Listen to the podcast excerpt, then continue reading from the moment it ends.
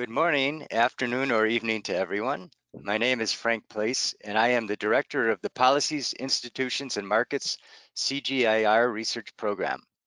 I am pleased to welcome you to today's webinar on Methods for Studying Gender Dynamics and Value Chains Beyond the Production Node and Single Commodity Analysis.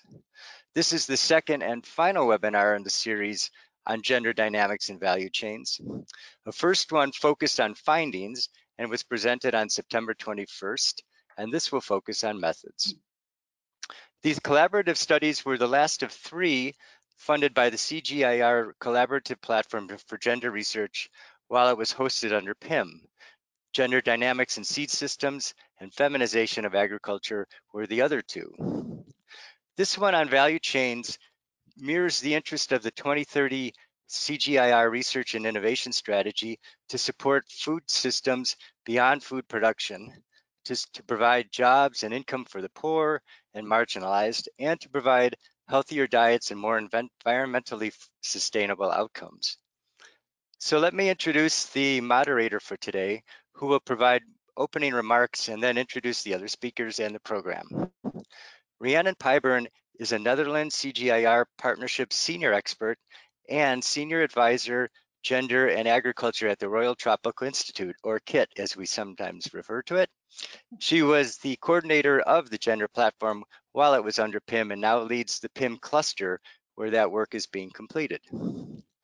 Before handing it over to Rhiannon, let me mention how our webinar will work. The Q&A will be at the end of the program after all of the three speakers are finished.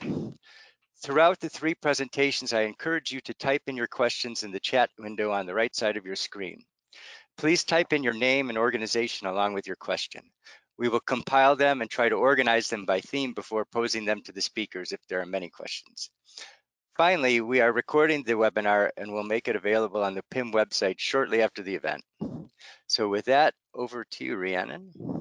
Great, thanks so much, Frank. Uh, so indeed, the projects that are being presented today are three of six that were supported through this uh, work on gender and value chains.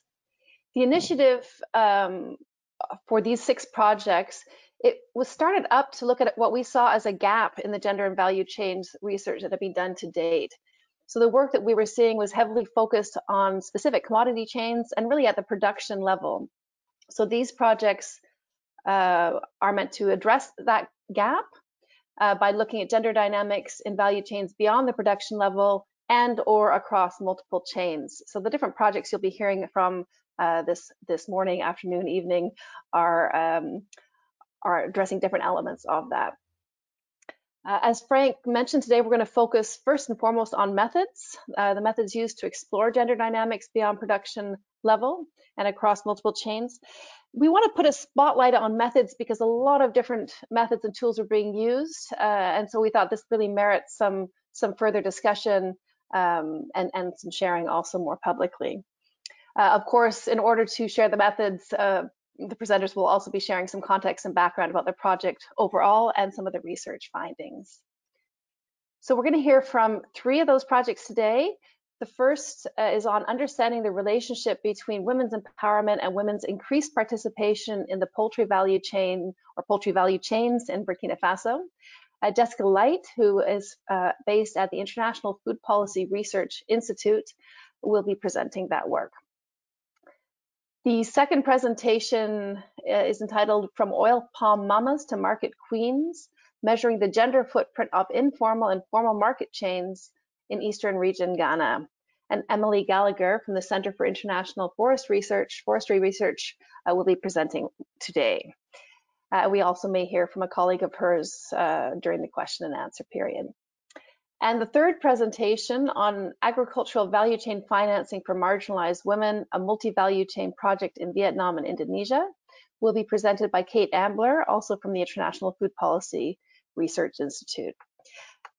Um, as, as Frank mentioned, if you have any questions, please put them in the in the chat, and we will come back to them at the end of the, um, the after the presentations. So thanks very much, and with that, I will pass over to Jessica. Jessica, it's all yours. Great, thank you so much for that introduction, Frank and Rhiannon. I'm happy today to be presenting evidence around the pathways linking SELEVER participation and women's increased participation in poultry chains in Burkina Faso. And this is joint work with a number of colleagues, Jessica Heckert, Aulo Gelli, and Josue Awonon, all at IFPRI. Uh, Josue recently moved to Tufts, and Dr. Rasmane Ganaba, who's at Afrique in Burkina Faso. The research question that motivates this paper is to analyze the relative contributions of multiple dimensions of a program called SELEVER implemented in Burkina Faso with the objective of enhancing women's participation in poultry production and their decision making around production and consumption of poultry related projects. And SELEVER as a program had many dimensions. Uh, women were engaged in producer groups. There was training offered around both poultry husbandry and business related questions. And there was also interaction with village vaccination volunteers and trainings around nutrition and gender. We're interested in understanding the contribution of each of these program dimensions to women's ownership, revenue, and profits in the poultry value chain. So why are we interested in this question? Many integrated value chain interventions that target participation by women in agricultural production include many program elements that are rolled out simultaneously. Some might be at the community level, some at the household level, some might target women directly, some might target men or other stakeholders. But we don't know as much about the relative effectiveness of these different components identifying and prioritizing the most effective elements and understanding how they interact with one another can have meaningful implications for implementation and also cost effectiveness. So what are the methods that we're using in this analysis? Now, the broader project is a randomized controlled trial. So we have communities that were randomly assigned to receive SELEVER activities uh, for households to participate in, and some communities in which those activities weren't rolled out for the duration of this project. Here, we're moving beyond the randomized trial and the comparison across treatment and control communities to conduct some causal mediation, mediation analysis drawing on structural equation modeling with the objective of unpacking the role of these different components. And I'll be kind of discussing the, the intuition behind that method. Causal mediation is a well-established method. It's widely used in cross-sectional and longitudinal analysis, uh, but within RCT designs, it's a relatively newer innovation. And in the context of an RCT, the goal of the method is to test the plausibility of potential impact pathways. So we're focusing on outcomes where we saw program impacts in the first step, and then trying to unpack uh, what the pathways were for those effects. This is relatively novel in, in the literature. Let me tell you a, bit more about the underlying evaluation and the findings. There's much, much more to say, uh, but time is short. Uh, as I briefly noted, it's a cluster randomized trial, included 120 villages in, in rural Burkina Faso. They were randomly assigned to be included in SELEVER programming or to serve as the control group. And tracking households over time, we saw that for women in communities where SELEVER was offered, there was a significant increase in the number of poultry owned and in revenue and profits from poultry reported by women. So that's kind of the underlying pattern that we're seeking to unpack here. But how does causal mediation work? So on the left of the slide, you can see the overall program impact without mediation that I just described. So we know that the program resulted in an increase in ownership of poultry and revenue and profits for women. On the right-hand side, we can visually depict the mediation analysis. So in addition to the program and the outcome, we now have mediators that are kind of the third box. And what SEM allows us to do is unpack the overall effect into these different paths. So there's an indirect effect via the mediator, which is A times B. There's a direct effect, that's C prime, and the total effect is the sum of the two. And how do we estimate these paths? We do this using regression analysis uh, with kind of particular set of structural assumptions, regressing the mediator on the independent variable. In our case, that's just the treatment. So did you receive SELEVER or not? That allows us to estimate the value of path A. And then we use the outcome variable and regress it on the mediator to estimate B and C prime. So we can take this diagram and populate it with estimates that allow us to understand the, the relative importance of each mediator. And again, from an intuitive perspective, and what's our goal? We want to understand what is the indirect effect uh, of SELEVER that's mediated by program participation. Now, program participation is modeled using observable variables. That's just whether the household reports that they participated in the dimensions of interest. Uh, that's poultry, nutrition, and gender are our three dimensions. And then there's a direct effect that's unmediated by participation how do we think about that? I mean, that could reflect a range of other factors. It could be community level spillovers. So you didn't participate yourself, but you learned from neighbors. It could be market level effects. There were shifts in supply or demand. And it could be shifting attitudes or norms around women's engagement in poultry that you absorbed or heard about from neighbors. So the uh, decomposing these two fact these two parts, the indirect effect and the direct effect, helps us understand for a program like SELEVER that has many components and participation is voluntary, how much of the effect is driven by those who do actually participate, who choose to attend, and how much is driven by other effects in the community that might reach even those who chose not to attend or, or were not able to. And again, since this is a randomized design, we're confident that the direct effect doesn't reflect other differences in observable or unobservable characteristics comparing across the communities. So we know that on average, the treatment and control communities were the same. So here is a slightly more complex diagram that breaks down how we're analyzing this question. So again, you can see the three core components are the treatment variable on the left, the outcome variables on the right. Here we've highlighted poultry owned by women and revenue. And on the top is our measure of poultry participation, which is modeled as a latent variable. And the specific specific variables at the top are the variables that households reported on. So they informed us whether they were members of a producers group, whether they participated in poultry training, uh, whether they participated in business training. Of course, there could be some inaccuracies there, uh, but those are the underlying reports that we used. And just to briefly preview the results, Using this method, we conclude that about 50% of the total effect of SELEVER on poultry owned by women is mediated by program participation.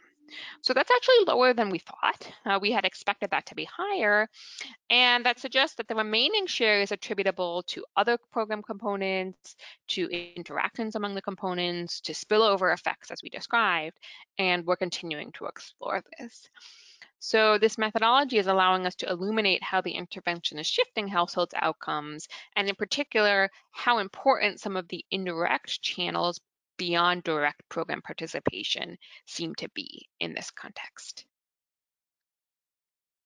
Thank you very much. I will wrap up my part there and pass it off to Emily Gallagher. Thank you, Jessica, and um, good afternoon, and thank you to Rhiannon for facilitating us today.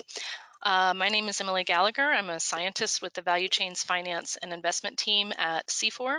Um, the co-contributors are listed here, including Lydia Gatere, who is joining us today for the Q&A. The talk is titled From Oil Palm Mamas to Market Queens, with a focus today on presenting our steps towards developing gender footprinting methodology. So I'll begin with the conceptual framework, project background, research design, and methodology. And actually the results have been removed for brevity, um, but I'm happy to discuss, and then we'll close with applications. So our idea for gender footprinting um, comes out of this larger body of literature on environmental and social footprinting, founded in human rights-based principles and sustainable development goals, and maturing into full life cycle assessments to analyze environmental, economic, and social impacts of either the product system or the organization system. But sometimes, in fact, most times, we are interested in only a portion of the product life cycle. So a social footprint analysis, therefore, therefore is a measure of a social sustainability performance of a company, an organization, or a set of value chain actors in the production of a commodity. It is often described as a company or commodity footprint leaving a mark on earth or on communities.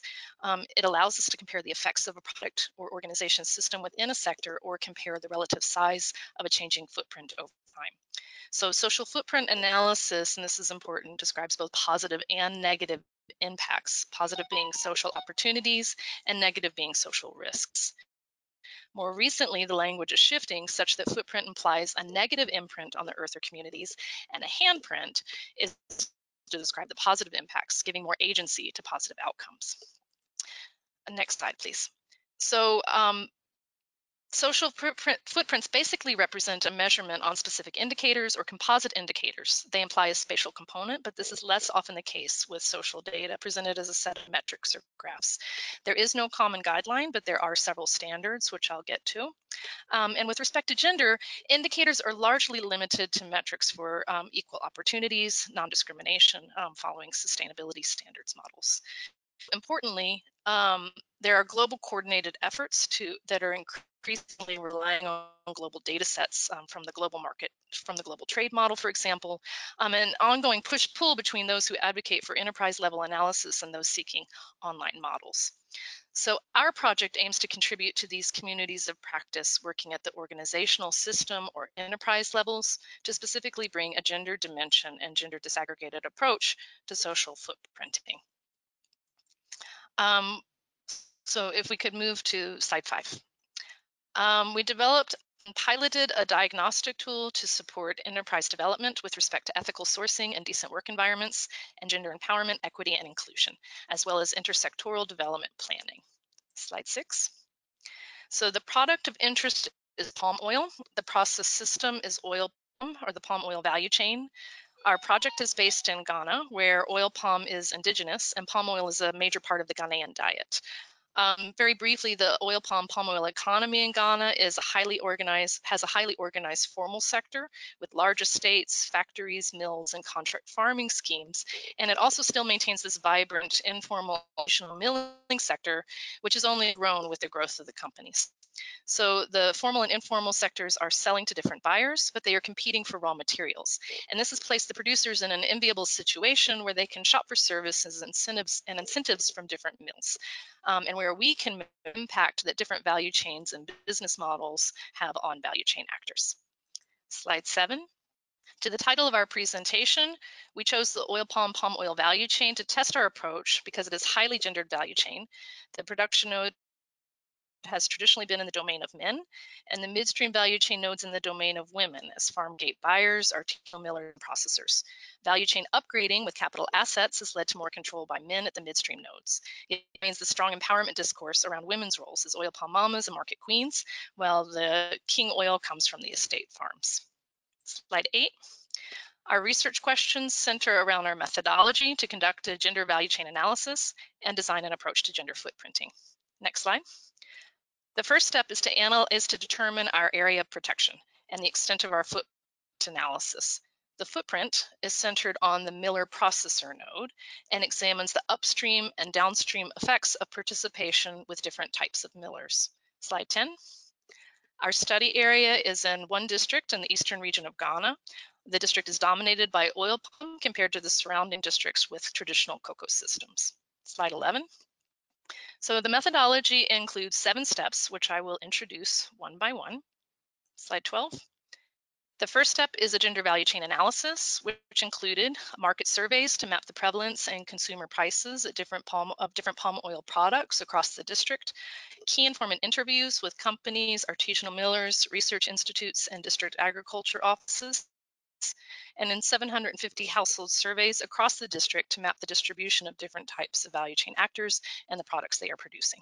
So we're skipping the results here and moving on to slide 13. The second step involved a literature review to select our indicators. We narrowed down the selection of these global initiatives, which have involved significant participation from social life cycle assessment scholars and practitioners, as well as the corporate sector. So we have included um, social life cycle assessment to um, select a set of impact categories. This comes from UNEP SETAC. Um, we compared this to the Global Resources Inventory Standards, uh, which comes from the private sector for social and environmental disclosures, and then sustainability standards really focused on fair trade, for which CIFOR has already conducted a review of their gender strategy. Um, we also included the Women's Empowerment Agriculture Index for Market Inclusion. Sorry, um, typo there. Um, and then we um, pulled together the key informant interviews and asked stakeholders to rank the relevant salience of these impact categories to their business function. And then from this, we made our final selection. Slide 14 shows our impact categories, which include both material and empirical questions, as well as the perception-based questions. Um, we address these to different stakeholder categories. The main stakeholder categories included workers of mills and farmers sourcing to these mills. Next slide. Then we added an intra-household module, which we appended to the main survey for workers and farmers, and added the stakeholder category of spouse, domestic partner, or opposite same-sex counterpart from the same household to study the household level effects. Slide 16. The third step was to select our case studies. We had three formal sector palm oil millers and three informal sector. For the formal sector, the three active companies in the district had very different business models. For the informal sector, we categorized the artisanal mills from the key informant interviews into three groups and selected a representative model of each. Next slide.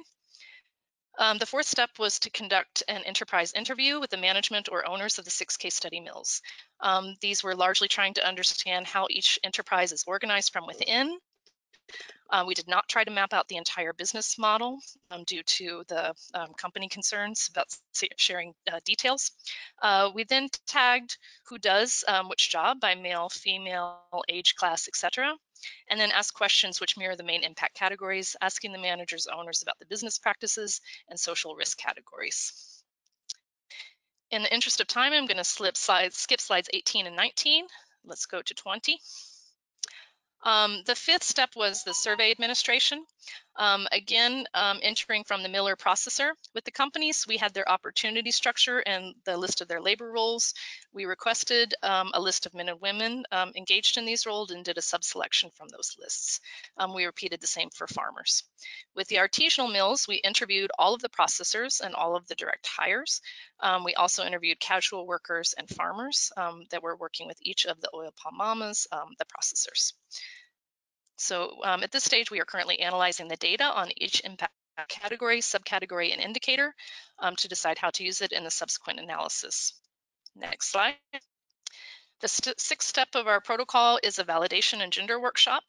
Um, we invited eight to 10 participants from each survey to participate in focus groups. Um, we presented them with the opportunity structure, um, the survey results, asked for validation, and facilitated discussion on the gender dynamics. Then we more explicitly transitioned to discussing gender norms, opportunities, and risks associated with different labor roles. Um, we used the gender labor bar, which you see here, to probe for male, female dominant roles or shared roles, um, and then how these roles have changed over time. Finally, we close with a discussion about why the worker has chosen this mill over the dozens of choices in the district. Next slide, 22. The final step is to conduct a hotspot analysis, and this is where we are working out our methodology at the moment.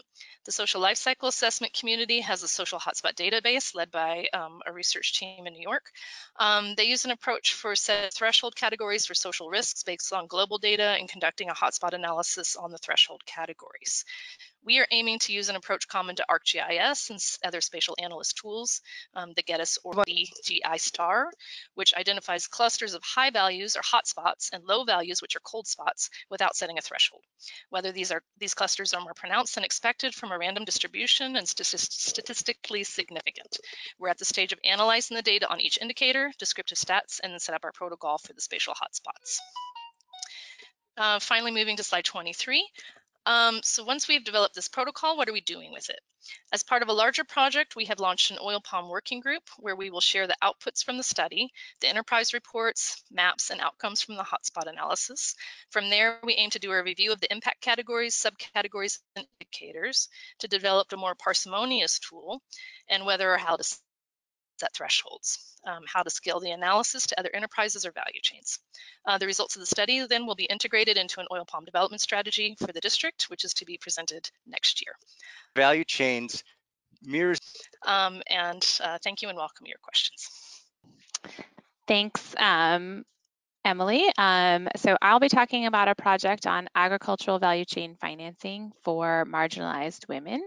Um, next slide, please.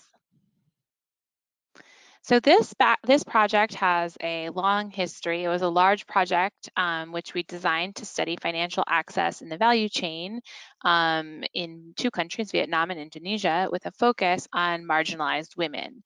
Um, so the idea of this project was to do um, a lot of desk work and, and in-country work on policies to understand needs and then to design and implement um, the evaluation of a couple randomized control trials studying the impacts of financing programs. Um, given the uh, global events over the last couple years, some of that portion has been delayed, and so we expect um, those impact studies to be going into the field um, the end of this. Of the 2030 Um, so in the meantime, our current focus has been learning from existing data. So I think ideally I would have been talking to you about um, impact evaluation methods, but instead I'm going to talk a little bit about um, what we can do to get the most out of existing data um, on these topics. And, and, and it's been a really instructive exercise to inform um, you know, what we need to still learn and how we can change the surveys that we do. Uh, next slide, please. Um, so as part of this exercise, we looked at three sources of data to, to study the financial constraints affecting um, micro, small, and medium enterprises in the agri-food system with a focus on gender differentiation. Um, and so I'm talking about startup capital, which is like the thing that we were able to hone in on in, in these surveys um, because there is a sort of limited information on financing and access to finance. We use the World Bank enterprise surveys to look at um, you know, uh, at the firm level. And so these are surveys that uh, look at firms that have at least five employees. Um, we also looked at two household surveys, the Indonesian Family Life Survey and the Vietnam Access to Resources Household Survey. Uh, mostly I'll be focusing on those latter two um, in the brief uh, results that I'll show today. So we find that startup capital for women-owned businesses is five times lower than for men-owned businesses. Um, so women are likely to own lower cost business types. So like a, you know, a, a business that you think would the type of business that would require lower startup costs, um, but the pattern pers does persist within the business. Uh, next slide, please.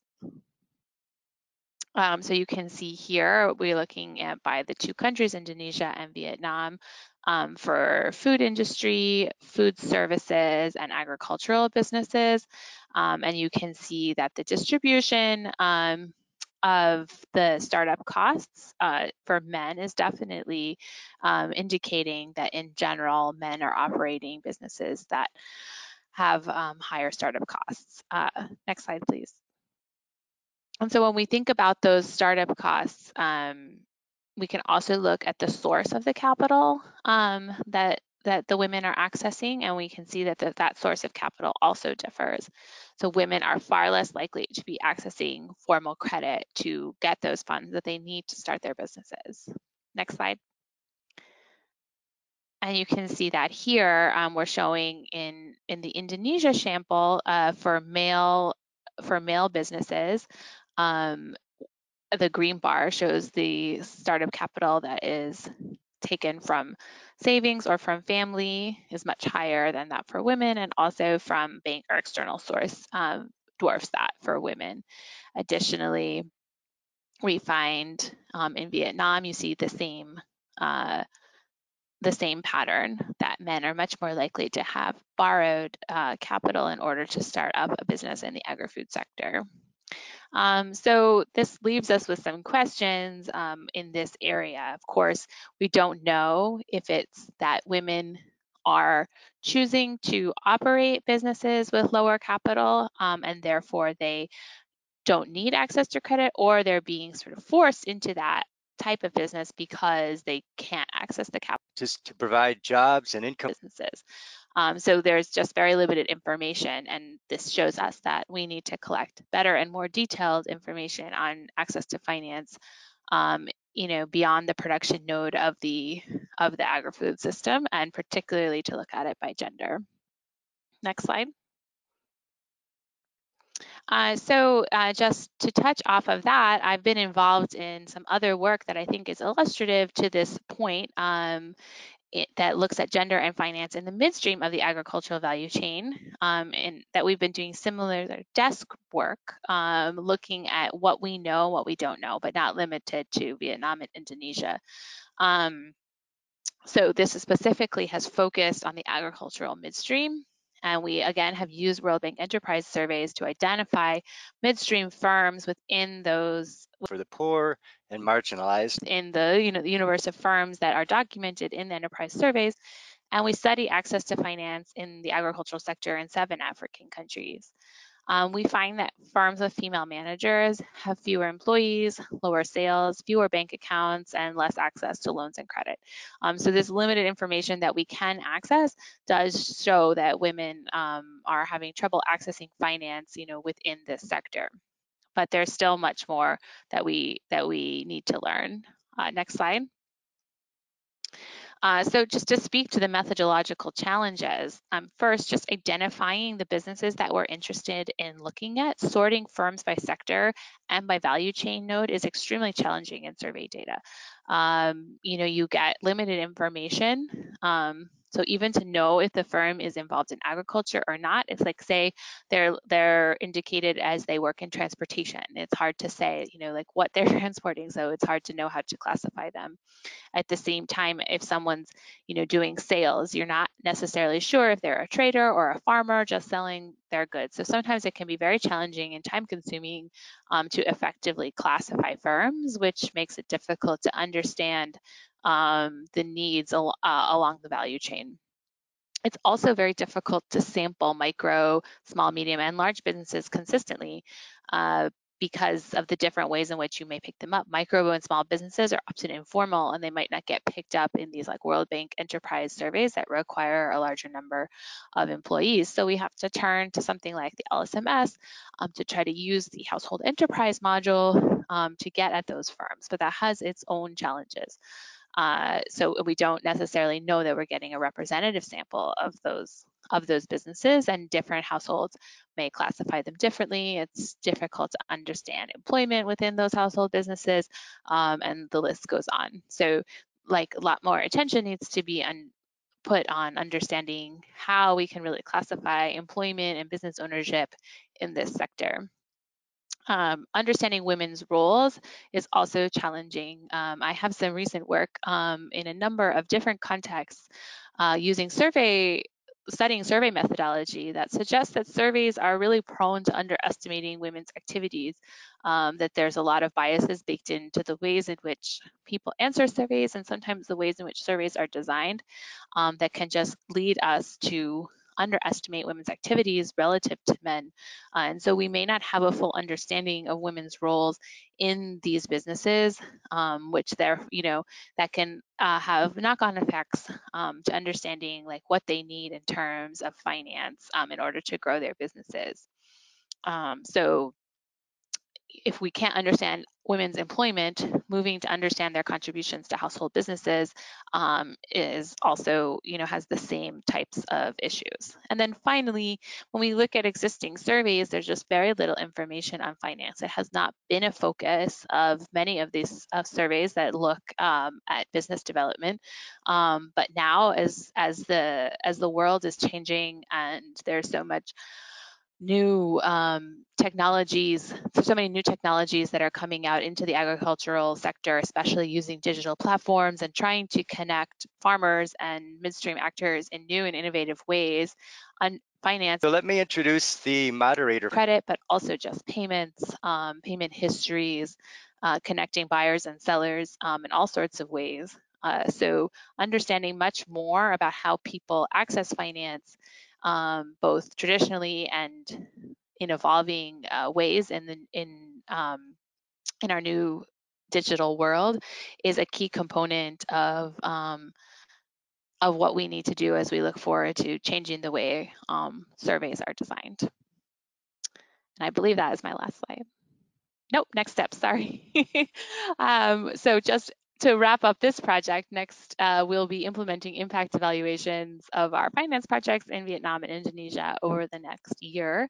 Um, and we're also um, in this related work, we'll be developing surveys to study midstream finance directly in two countries. So in both cases, as we implement our surveys um, and study the impact of financing programs, we'll be paying special attention to gender and known biases to try and improve upon and learn what we can do to um, better answer these questions that where we found these gaps exist. So thank you. Great, thanks so much, Kate, and thanks to all of our presenters today. Um, I'd like to invite you to put your cameras back on as we move into the, the, the Q&A uh, portion. And to the, the, um, the people watching the webinar, please remember you can add your questions in the chat and we can incorporate them into those that we um, pose to the presenters. Uh, so let's start with a question uh, for Jessica. Um, the question is to understand the effects of opening remarks and then introduce the other speakers. patients embed these into their set of treatments. So for example, treatments including or excluding different elements. What are the pros and cons of using that approach versus the causal mediation approach that you used? Yeah, that's a great question. So that is a really valuable strategy. And I would argue that's probably the gold standard for evidence of the effects of different components because it actually can generate randomized variation in the salience of different program components. The challenge is that then you need a large experiment with a large sample. So it has cost and feasibility implications. And particularly if you have a program like this one that has three, four, five different important components, depending on how you categorize them, that would become a very large trial, or you would have to choose kind of only one component that perhaps is of primary interest to vary. Another potential risk with that type of design is that uh, if the response by participants to the different program variations is relatively similar, uh, you may not actually see large differences across the treatment arms. So I think given a complex project, a complex program, and limitations on the size of the trial, causal mediation is a valuable tool that allows you to try to unpack the effect of a whole range of components, even when you're not able to run a trial large enough to separately evaluate each one. Great, thank you. Uh, and then for Emily, um, can you talk a little bit more? Can you explain more on how the hotspot analysis will be used by stakeholders? And are there other types of hotspots, for example, climate change or demographic pressure, um, that could simultaneously be assessed and used in these discussions? Yes, thank you. Um, actually, if you, um, on the study area map, we had a hotspot analysis, um, and the way we identified our project area from six countries um, for the larger study was uh, looking at deforestation hotspots. So it is a really common tool, um, and as GIR Partnership Senior Expert. Uh, this so this is a small gender component or small gender project that we were um, putting together as co-funding for a larger project. So that larger project does look at some of these environmental hotspots. Um, we are interested in um, zero deforestation commodities. Um, so what we see with these um, oil palm mills is that they are using a lot of fuel wood and um, also have a lot of emissions.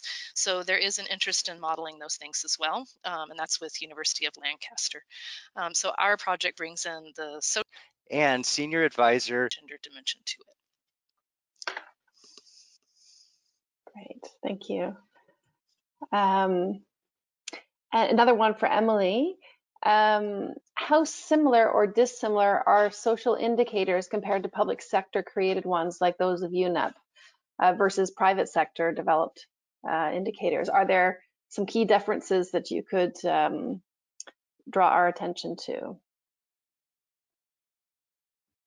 Yeah, that's a good question. I um, so we we began this process by trying to decide uh, where where to begin, and um, there is this large uh, UNEP SETAC community that brought together um, this huge community of practice to develop um, these uh, impact categories, subcategories, and the indicators that go with it. But they really were very vague on the measurements.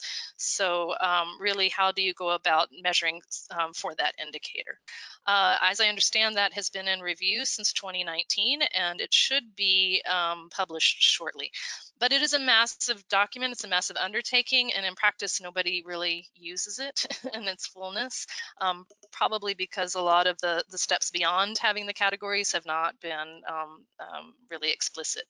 So then we started looking also at what companies are willing to use because we do want this to be a tool that's useful for the oil palm working group. Um, and a lot of the impact categories and subcategories overlap a lot. Um, we did get a lot more detail about how to actually measure. Um, so looking at, um, you know, really the big categories like occupational health and safety, um, and and what which kind of count data, what are we counting? What times refer to it. She. Um, when it got to um, beyond the the workplace practices and uh, more to some of the social and perception indicators, this is where it really differed. And um, again, we, we still found gaps and needed to pull in the, the pro-WEAI to get at some of the, the gender indicators and, and perceptions of, of gender, uh, gender norms. Um, so yes, the uh, to, long story short, the impact categories are very similar. Um, at the subcategory level, they um, are are still similar when we get down to as the coordinator of the gender platform we found the um, private sector standards to be more explicit and then also using sustainability standards because they have to get audited on these. There was where we were able to pull out some actual measurements. Okay great. Thank you. Uh, and and for kate um, do data exist to study financing comparisons between men and women to know if the startup capital differences persist over time? Um, and are there other methodological challenges in studying the use of financing over the life cycle of an enterprise? Sorry, could you repeat the first part? I was yeah. So do data exist to study financing comparisons between men and women to know if the startup capital differences persist over time? Um, well, uh, not the overtime question, I guess, is difficult. I mean, when you're thinking about startup capital for a particular business, that would be like a one-time measure. But um, uh, so in that sense, I guess it's the PIM cluster where that works. But uh, we would need, um, if we're thinking just about following the same businesses or following the same people to see if they're like moving in and out of business ownership, like if you had a LSMS survey with a panel component, you could look at that, or you could just, you know, take um, an LSMS survey, look at repeated cross sections for the medium, small and medium businesses. Um, and I think the the enterprise surveys, um, you know, are done with some amount of frequency. I'd have to check on how how often. I don't recall off the top of my head. Um, is being completed. Uh, so, I mean, I think that the answer is like sort of, but again, it would have all the same caveats of like the work that I just showed. So it wouldn't be like ideal in terms of like if we want to actually track the financial history of a certain business and like how, you know, whether they get access to credit to like expand their businesses and that sort of thing. I don't really think we have like a lot of good surveys like that. You know, the, we've been working in another project on trying to like look at what data actually exists that like targets midstream businesses and things like that. And it's there's very very little um, that specifically look at those types of enterprises even you know for ad hoc type projects and i don't know of any off the top of my head that would be like a panel survey that could like look at how businesses there might be some that are like impact evaluations that have befores and afters but not necessarily in the agricultural sector probably only um, in like urban um, sme environments. Okay good thank you thanks. And I had um, a, a, correction pop up as well that, that uh, indeed it was about the differences over time, not around the, the, the startup. Let me mention how our webinar will work. Um, good. So if thinking about across all of the four projects, or through the three projects that uh, we were hearing from today, I know you're at different stages in the analysis and in the field work and so on, so maybe it's um, difficult to assess already, but are there things that you would like to have done differently or that you would think should be done differently given what you know uh, now and, and the, the, place you're in and the research in relation to the methods that you used? That's open for anybody or for all of you actually. I guess I'd like to speak to the idea of working at the midstream node. Um, you know, we've we've typically worked with producers and when we work with companies, um, oftentimes we're working with contract farmers or farmers tied to these companies. Um, it was really a challenge working at the um, at this processing node and um, getting the the sample size um, because we were interfering in the workplace um, and we you know we had two options either they're do it during working hours or we find them after hours um, and so we were trying to work while they were working and then trying to find their partners for the pro-WEAI portion of the of the survey. A lot of them were migrant workers. Their families were outside the districts so we were having to call. So just really entering from that midstream node affected our ability to do the sampling the way that we're used to doing with farmers where you enter communities and everybody is right there and you can follow them to the field or wait till they get home. But um, it really was The three speakers are finished. never have i felt like i was um, interrupting somebody's work and maybe detracting from their income for that day um, as i have during this study it was it was really a challenge Yeah, thanks, Emily. For Kate or Jessica, what about for you? Um, that's a. I've. I, um, well, so we're still haven't really put our impact evaluation into the field. So hopefully, I haven't yet made any mistakes. Um, Throughout the three presentations, when we get to designing the survey, uh, you know, um, and like in just in working with the existing data, I wouldn't say, um, you know, we've just been stuck with sort of what is there in the work that we've been doing that's kind of related that is actually like um, studying methods by by doing experiments or variations in surveys in the field to try and get a better understanding of these things. I think it is actually um, very tricky to anticipate um, how you're going to end up analyzing the data and like you make you know, I always wish I had I encourage you to type in your questions and something a little bit differently prior to um, to putting it in the field to be able to get at the exact question that we're looking at. I don't think that's like um, unique necessarily to this particular um, question, but um, uh, you know, just like yeah, I'm sorry, I don't have a great answer. I No, feel like I do regret some things, but not nothing um uh nothing great. And uh chat window on the right side of your screen. this um long interval of like having, you know, especially focused on Vietnam, we haven't really been able to do a lot of field work, um, make progress um, because of travel restrictions. Uh, I, I expect that this long period we've been doing other things will make our data collection better because we have thought about it so much more than we typically would have had spent time on doing it. So that's like one silver lining on a very dark cloud.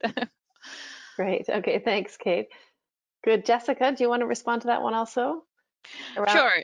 I have a relatively simple uh, Please type in your name and how this type of complex programming targeting value chain participation or targeting other outcomes unfolds, I think it can be useful to draw on a wider range of reports just about participation. We typically rely on household reports, you know, did you attend a training or are you part of a group?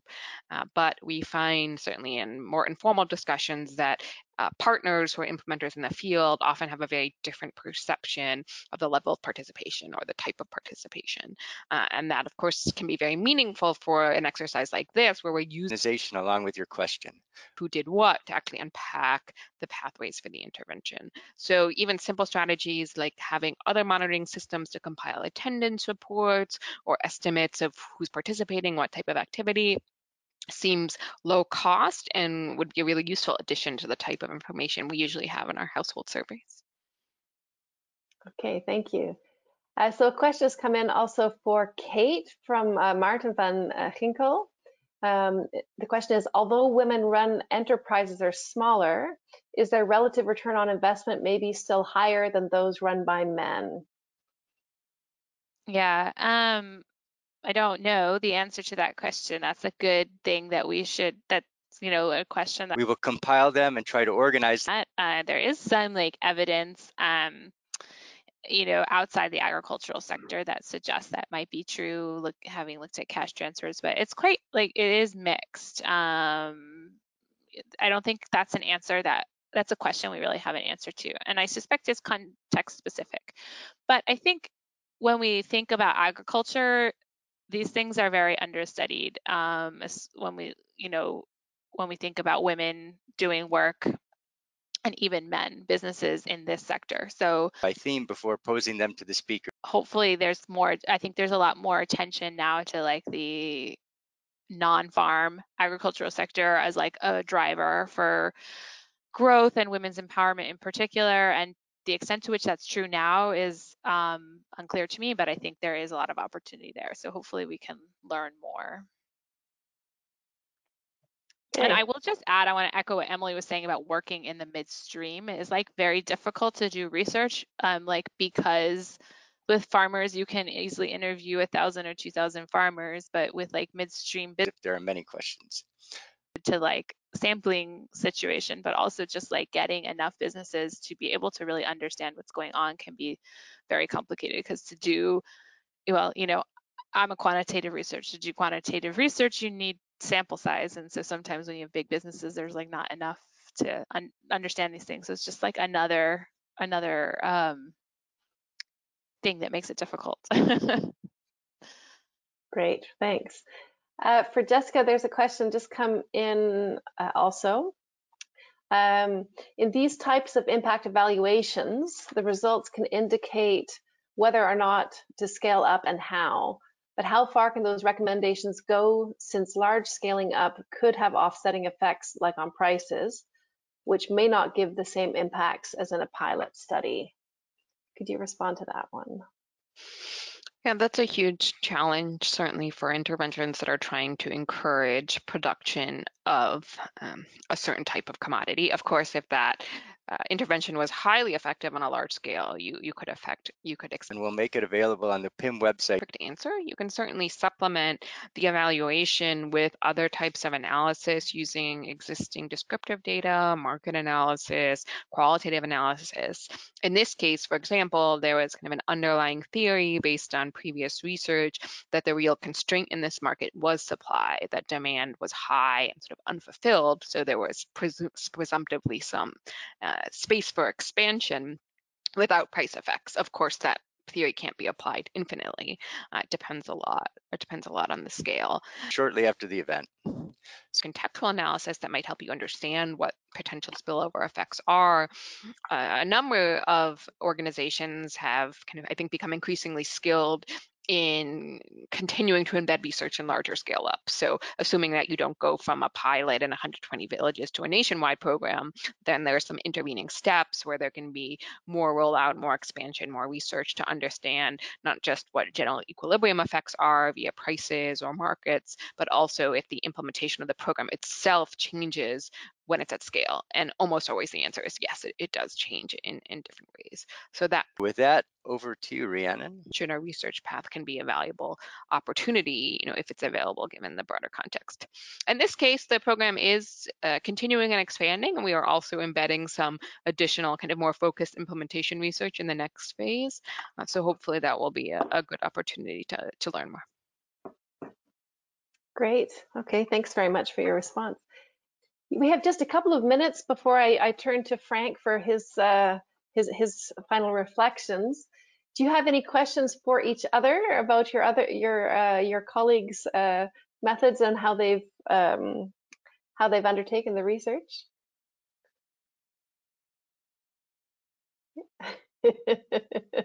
no questions. We've talked so much over the last year. It's it's it's yeah. I've just it's been a pleasure to learn from all of you, and um, I look I look for I, I, wish we could have done this all in person. Uh, 2020 changed the dynamic, um, but it's it's been really great to learn across institutions the nature of everybody's work, and then um, hopefully we have the discussion at the end about how to do the cross learning. Because I remember Rhiannon and you at our first meeting. Uh, so indeed, the projects um, how where we thought the synergies would be, it would be nice to revisit those and and see if we can still find them. Yeah, indeed. Yeah, and I think, as you say, the path has been a a, a very different one than we imagined at, at, the, at the outset, um, and far fewer moments to um, to meet face to face and share, uh, yeah, share experiences and ideas and, and look at the synergies. But um, yeah, I think some things have still come out, so that's that's also really good to see in terms of cross project learning.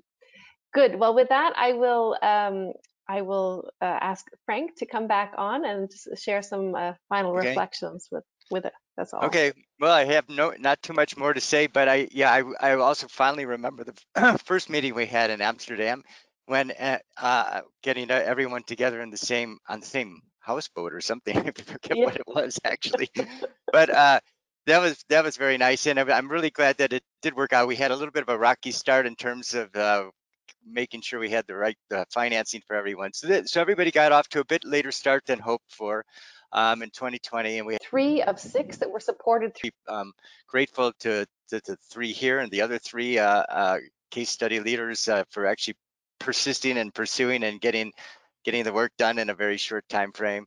And I think, as I said in the opening remarks, you know, I think the the one CGIAR we're really trying to explore how to transform food systems, water systems, land systems, and we're we're trying to create a um, a number of initiatives that are trying to aim to have multiple impacts in different impact areas, including gender equality is a big one now for the CGIAR. And I think these studies also uh, work on gender and value in, in, in resources, uh, at least from our side, uh, sometimes they fit into a larger one, as, as Emily's Jessica's cases. But I think they all um, really demonstrate how to try to bring together different um, uh, research strands for for trying to achieve multiple um, uh, gains and outputs. So we we have a lot that are looking at gender equality, but poverty at the same time, or jobs at the same time, or environment at the same time, or nutrition at the same time. And I think that's really kind of the, the way going forward. So I think these are all all very um, useful studies and can help uh, position this the, the CGIAR for for doing better and greater things in the future, uh, more coherently and collectively across the system. So thank chains. The initiative and for for moderation as well.